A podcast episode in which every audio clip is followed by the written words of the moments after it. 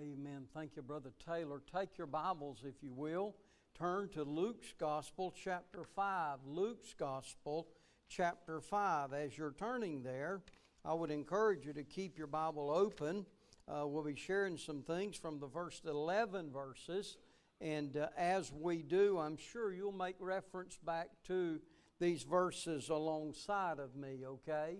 What a joy to see you today in the Lord's house.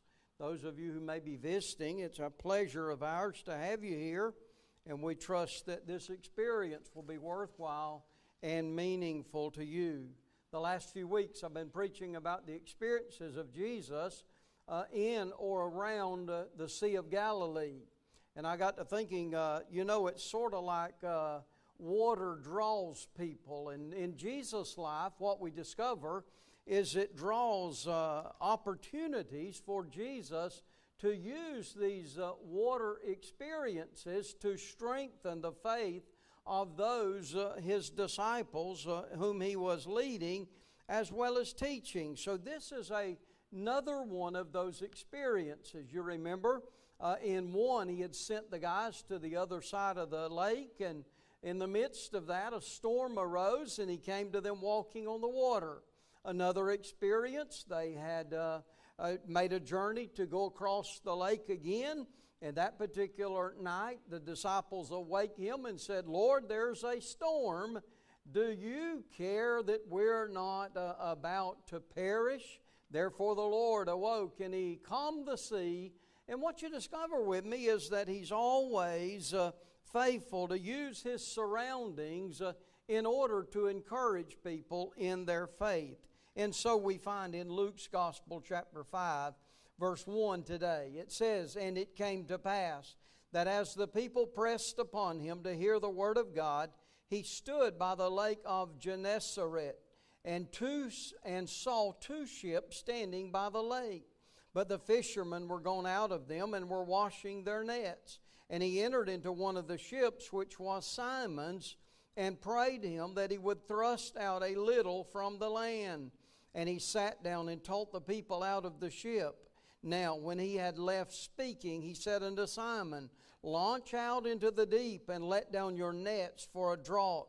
And Simon answering said unto him, Master, we have toiled all the night and have nothing. Nevertheless, at thy word, I will let down the net. And when they had this done, they enclosed a great multitude of fishes, and their net brake.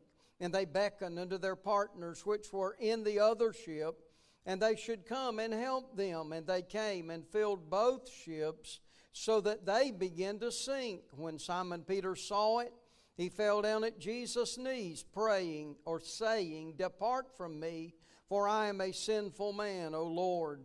For he was astonished, and uh, he was astonished, and all that were with him at the draught of fishes which they had taken and so was also James and John, the sons of Zebedee, which were partners with Simon. And Jesus said unto Simon, Fear not, for from henceforth thou shalt catch men.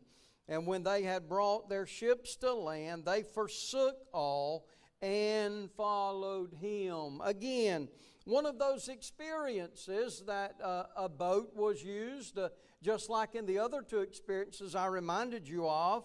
Again, the disciples were involved, not all of them, like we might have discovered when he come walking on the sea.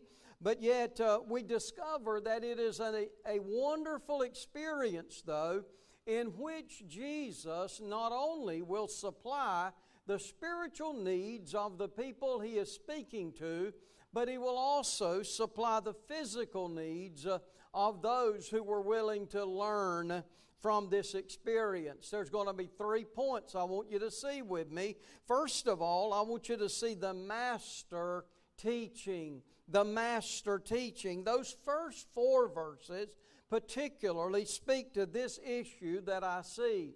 And I see, first of all, the masses or the groups of people that would follow Jesus. Usually, after uh, that experience with John the Baptist, after Jesus was baptized, after Jesus had went into the uh, type or into the mountain there, the Mount of Temptation, we see when he would come back and begin his earthly ministry that there were many experiences in which there would be multitudes involved. You would see the 5,000 he would feed of men uh, at one occasion. However, not all groups were masses. You remember the time he went to Jacob's well and there was just one there. But Jesus was readily adaptable to all that were around. Now, again, the mass uh, I get there is that the people pressed upon him to hear the word of God there by the lake, uh, the Sea of Galilee. Now, as we see uh, these masses, remember that again, uh, uh, Jesus would tell us and uh, give us assurance that where two or three are gathered together in His name, that is a significant group as well. Oh, I like people, I like groups of people, but I'm not discouraged when the group gets smaller. Why? Because those who need Him or need to hear from Him, if you're here, you will uh, maybe get the message that God has for you today. Not only the masses, but look at the methods. Uh, you know, it had been said of him and would be said of him many other times. Uh, that uh, one occasion never a man spake like this man. Another time, it said that even the winds and seas obey him. But when you stop for a moment and you examine his methods, uh, they could have easily said, We have never seen it done this way before. Now, you know, that's usually a, a death nailed into the uh, wood, is it not? Why? Because uh, there are ever changing ways uh, to share the never changing gospel. I picture that on the Sea of Galilee that day. As they were on that uh, ledge, people had gathered, and Jesus would be standing there. And much to uh, his appreciation, there's two boats there that are empty. And Jesus would occupy one of the boats, and the scripture would remind us that he would say unto Simon, whose boat he had gotten into, he would say, Thrust out a little from the land, and then Jesus would sit down in the boat and teach those people great truths. Folk, let me say something about methods. Again, you've heard that little quote that I gave, which is not original, by the way, but there are ever changing ways to share the never changing gospel. It is possible and even probable that there are people sometimes who worship more the methods than we do the man or the message. You know, we can readily see a change, uh, maybe in the way the bulletin is handled. Or we might even say, hey, we usually pray right there when we're singing. There are many who, who dwell on uh, how we have always done things before. And, folk, nobody likes continuity better than I do, but we must understand uh, that we're living in a time with great opportunities. I remember back in the 80s when I had first started pastoring in 81, it was a year or two after that. I was uh, helping my dad because he owned a business, and uh, I could just uh, maybe help him a day every now and then. And I remember on a job site one day, there was a fella learned I was a pastor, and he said, Man, have you been on television? And I'm thinking, Man, I don't even hardly own a television. What you talking about? And you know, just so innocently, within the span of 35, 40 years, 35 years, what happens is everybody can almost be on television, can't they? I'm not saying that is a method that uh, we ought to all try to copy or emulate, but the reality is this that what was, uh, what was a faint thought 35 years ago, maybe what uh, Second Baptist Church would see as needful 40 years ago or 30 years ago when you moved over here, many of those methods have already changed. It is not to say those methods wasn't good. It's just simply to say if we if we continue to do the same things the same way, I can guarantee you what will happen is we'll get the same results. And folk, I'm not trying to be ornery there. I just want you to see that Jesus was not married to a method. You remember one time when he fed the 5,000, He was standing most likely on the edge of a mountain, looking down on them like an amphitheater. Jesus always was ready uh, to meet the people where they were, and his methods uh, did not resemble themselves uh, on one side of the sea versus the other. Thirdly, as I think about his methods, I also am reminded here about his motive. Why would Jesus now uh, be so consumed with a crowd of people who are gathered there by the Sea of Galilee? Why would he take so much concern to look and get creative when, uh, when his when I'll call it his platform uh, might not have been readied? Well, I think the answer is Matthew 11 28, when he said, Come unto me, all ye that labor and are heavy laden, and I'll give you rest. Take my yoke upon you and learn of me, for I'm meek and lowly in heart, and you shall find rest unto your souls. For my yoke is easy, and also my burden is light. Jesus, the scripture reminds us, came to seek and to save that which is lost. So when we see the motive there, he was drawing people unto himself because Jesus realized that there was no way to the Father except through the pardon and forgiveness of sin in which Jesus himself uh, would author. So we see the motive.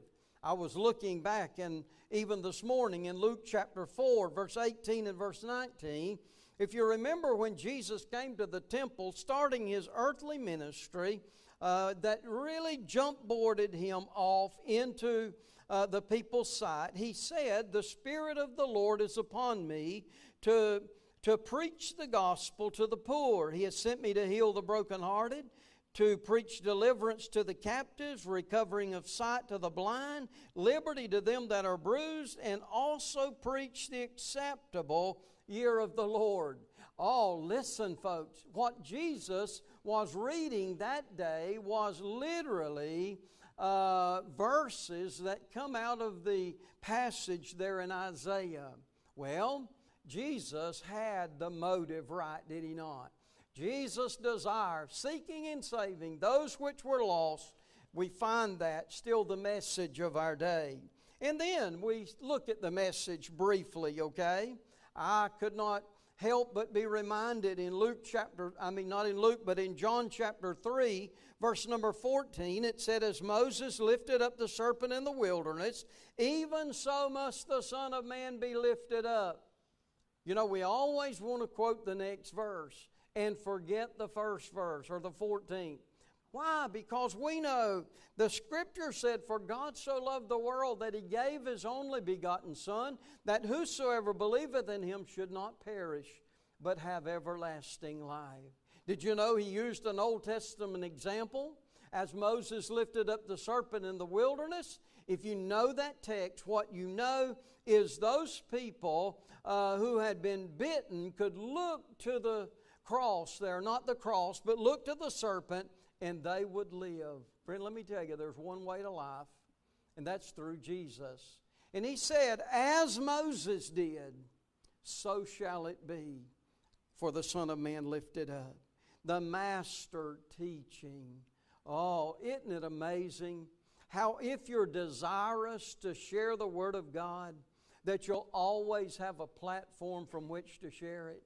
You may not be handy, I mean, there may not be a handy boat next to the place that you're standing. They might not be a pulpit on the street corner. You might be in a, a place there of eating, and someone might be in line, and that might be the platform God's going to use for you to share the good gospel message, the master teaching. Secondly, I want you to look with me, secondly, at the men laboring. Now, we already know there's two boats there do we not?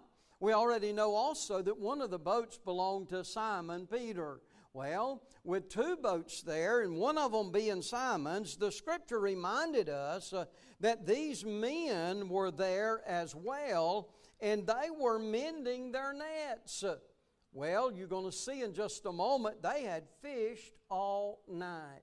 Matter of fact, they had fished all night, and according to what I read in my Bible, they hadn't caught anything. I remind you that men and women who like to fish, they always like to talk about them times when they catch a lot, do they not? But you know what? Something I've discovered about fishermen?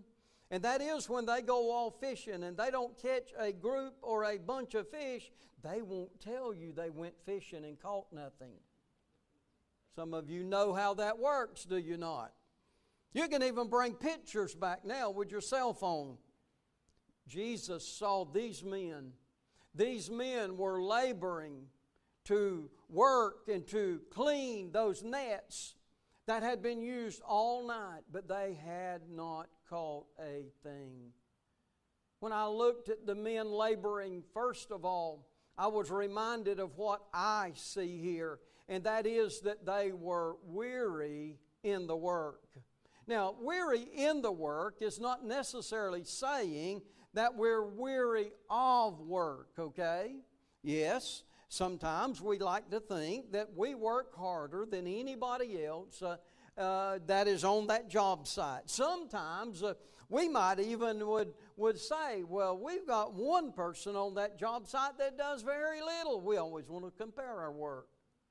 But help me today. Look as you see Jesus in need of a platform to preach and teach the people, is now looking at fishermen over here who are cleaning and mending and washing their nets uh, because uh, Jesus knows why they're doing that. They're really readying themselves uh, for the next fishing trip. Now, they're not fishing for fun, folks, they're fishing for a living. And if they don't catch, they don't eat, I'm sure. What I see here with the men laboring is that they were weary in the work. Master, we've toiled all the night. When Jesus would ask them a question, not only work uh, and exhaustion, not only weary in the work, but notice they're going to be faithful to the Lord. We see that in a phrase we're fixing to go to, but we also see that in the phrase where Jesus tells Peter to thrust him out a little from the shore. Oh, ladies and gentlemen, ah, look at it. Jesus now in Jesus now working, laboring, and uh, you know and I know that he is uh, laboring with his heart, not so much with his hands that day, but as he is laboring, he understood where those men are. See, we have saw two things already. We have saw there the men laboring. Also, we have saw the master teaching. I'll just say a third thing now. And the third thing is the Lord's lessons. Sometimes I preach and I wonder when I'm driving back over to the house. That little space is wonderful that I can just take and leave here and go there. Why? Because in the, in the middle of my thinking, sometimes I wonder, I wonder if they got the lesson or not.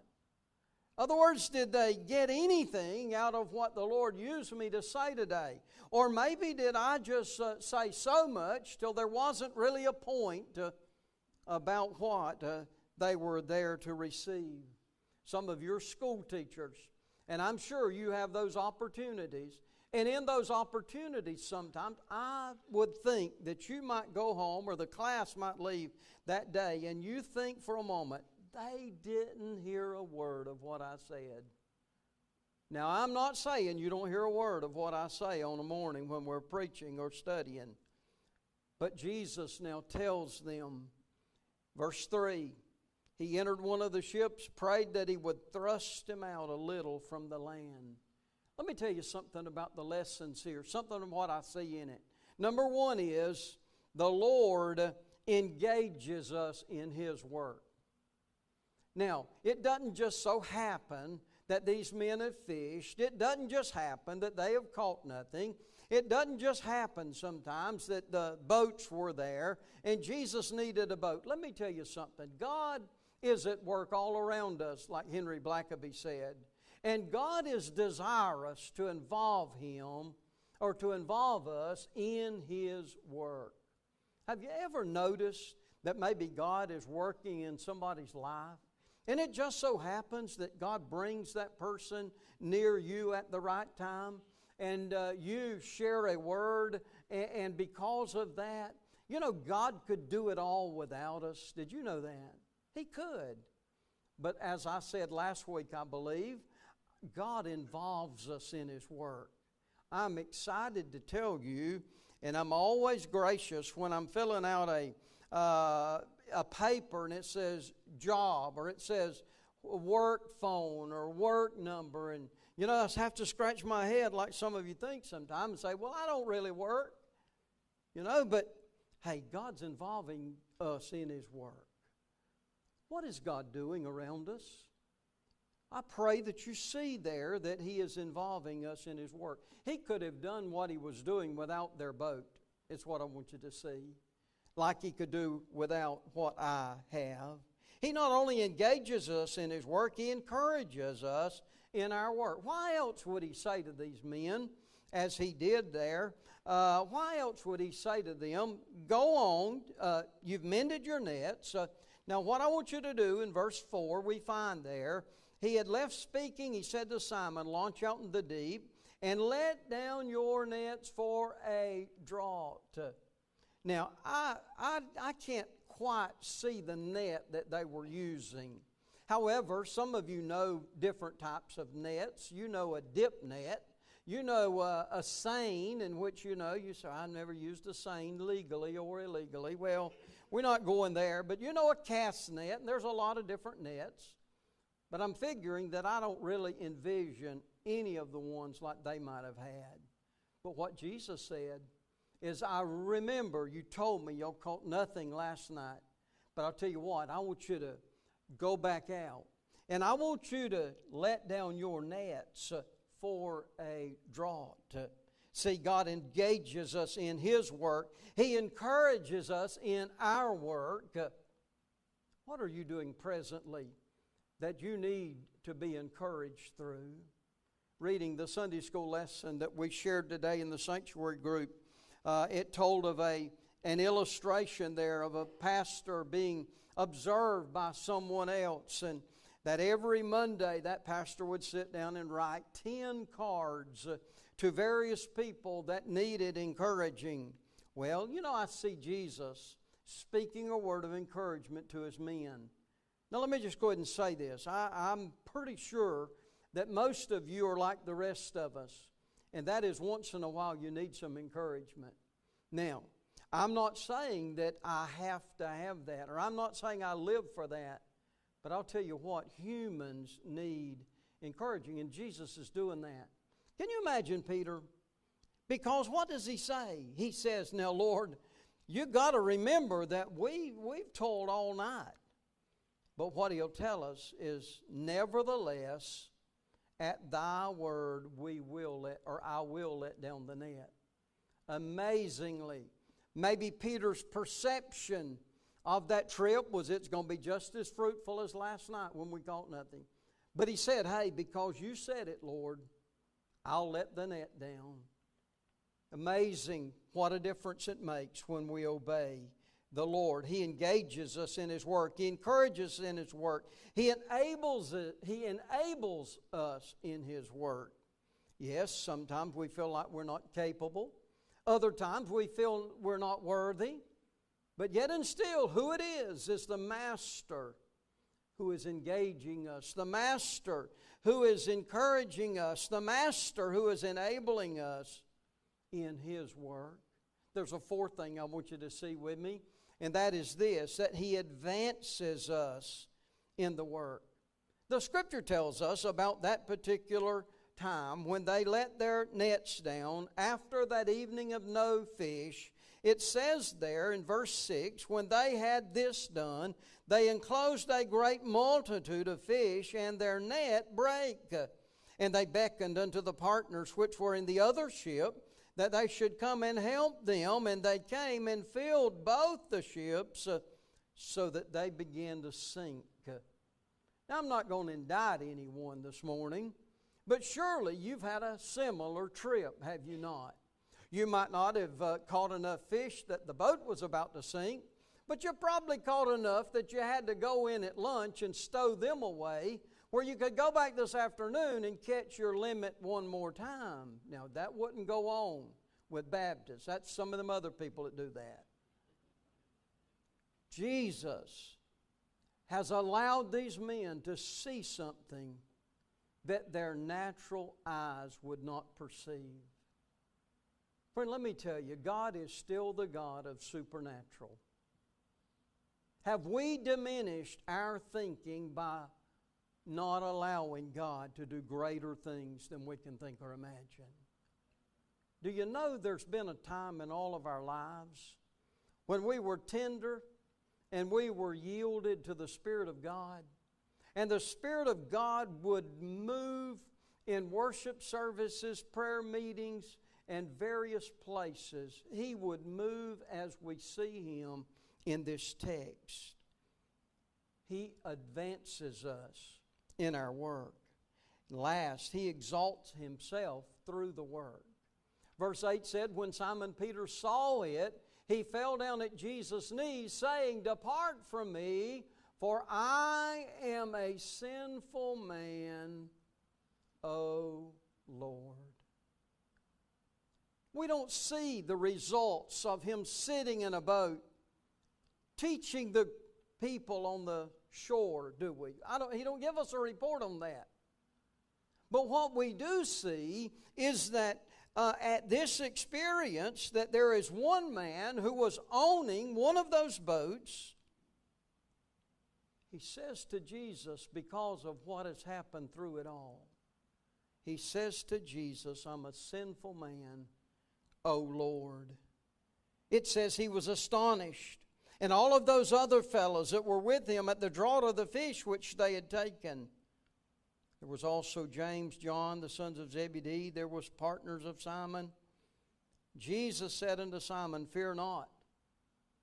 For one of the lessons I've given you today, and that's just my words, he said, Fear not. He says, From henceforth you shall catch men. Notice what that last verse says in 11. And when they had brought their ships to the land, they forsook all and followed him. Let me say something to you. In the days that we're living and worshiping, God isn't finished. You can talk about the way things used to be in the revivals you used to have and the places you used to go. You can talk about jail ministry that you used to be involved in, and we can talk about all sorts of those things.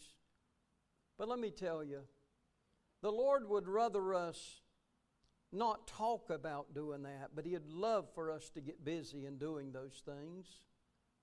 When He tells us to let down the net, we could say, Lord, we haven't had anything good happen in three months, or in maybe the COVID case, a year and a half. Don't let that discourage us. God is still actively at work all around us. Matter of fact, I believe if you'll open your spiritual eyes, you're going to see somewhere that God is at work this week. Can I tell you what to do when you see it? Just join Him. Don't be afraid to share your personal testimony. Don't be afraid to tell someone else about Jesus. As you bow your head with me today, can I really encourage you that I've never been on a fishing trip like I just read about? But you know what? I'm not discouraged by that. Yes, we know that in our lifetime there were some great events there in which we'll call it mass evangelism. Billy Graham sort of he, he broke the ground on that and lived to show us evidence of how those things work. But let me just say this. God many times we'll see him working not in just large volumes but also small volumes. If you're listening to us today by television, if you're listening and following us today by YouTube, I cannot encourage you enough, right where you are in your home as well, to trust Jesus. Lord, as Peter said, I'm a sinful man, O Lord. Peter wasn't trying to be sinful, but yet what he recognized when he measured himself up by you, there was no other measurement, but he was sinful because you're so perfect. Lord, in this group today, stir our hearts. Don't let us go away discouraged. Let us encourage one another. Because, God, there's, there's so much. The field is white unto harvest. And Lord, we need to let down our nets for a drought. Help us, Lord, today as we experience this invitation that we'll be found faithful. In Jesus' name, amen. Stand again.